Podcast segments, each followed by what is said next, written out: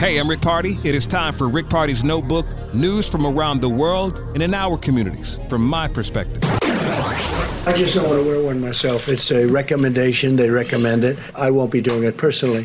It's a recommendation. That's President Trump speaking on wearing masks in the early months when we knew that COVID 19 was serious. People were furloughed, laid off their jobs, told to socially distance and wear masks. Well, overnight in the East Coast, President Trump tweeted, Tonight, Flotus and I tested positive for COVID 19. We will begin our quarantine and recovery process immediately.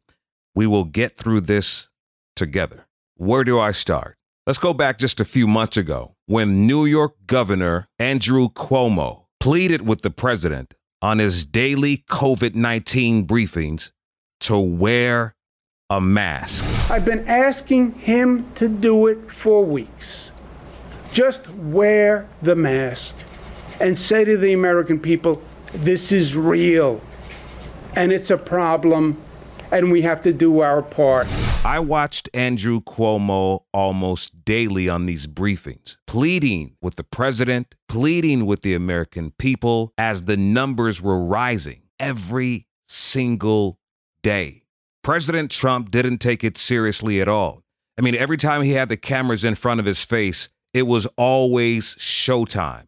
That's what the reality star was all about. Sitting in the Oval Office behind that beautiful Resolute desk, the great Resolute desk, I think uh, wearing a face mask as I greet presidents, prime ministers, dictators, kings, queens. I don't know. Somehow, I don't see it for myself.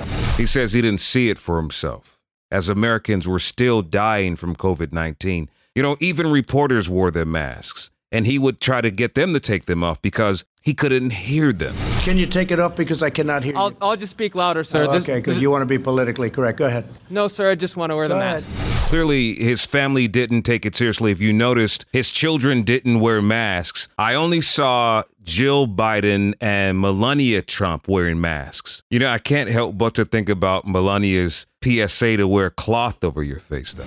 As the CDC continue to study the spread of COVID 19, they're recommending that people wear cloth face coverings in public settings where social distancing measures can be difficult to maintain.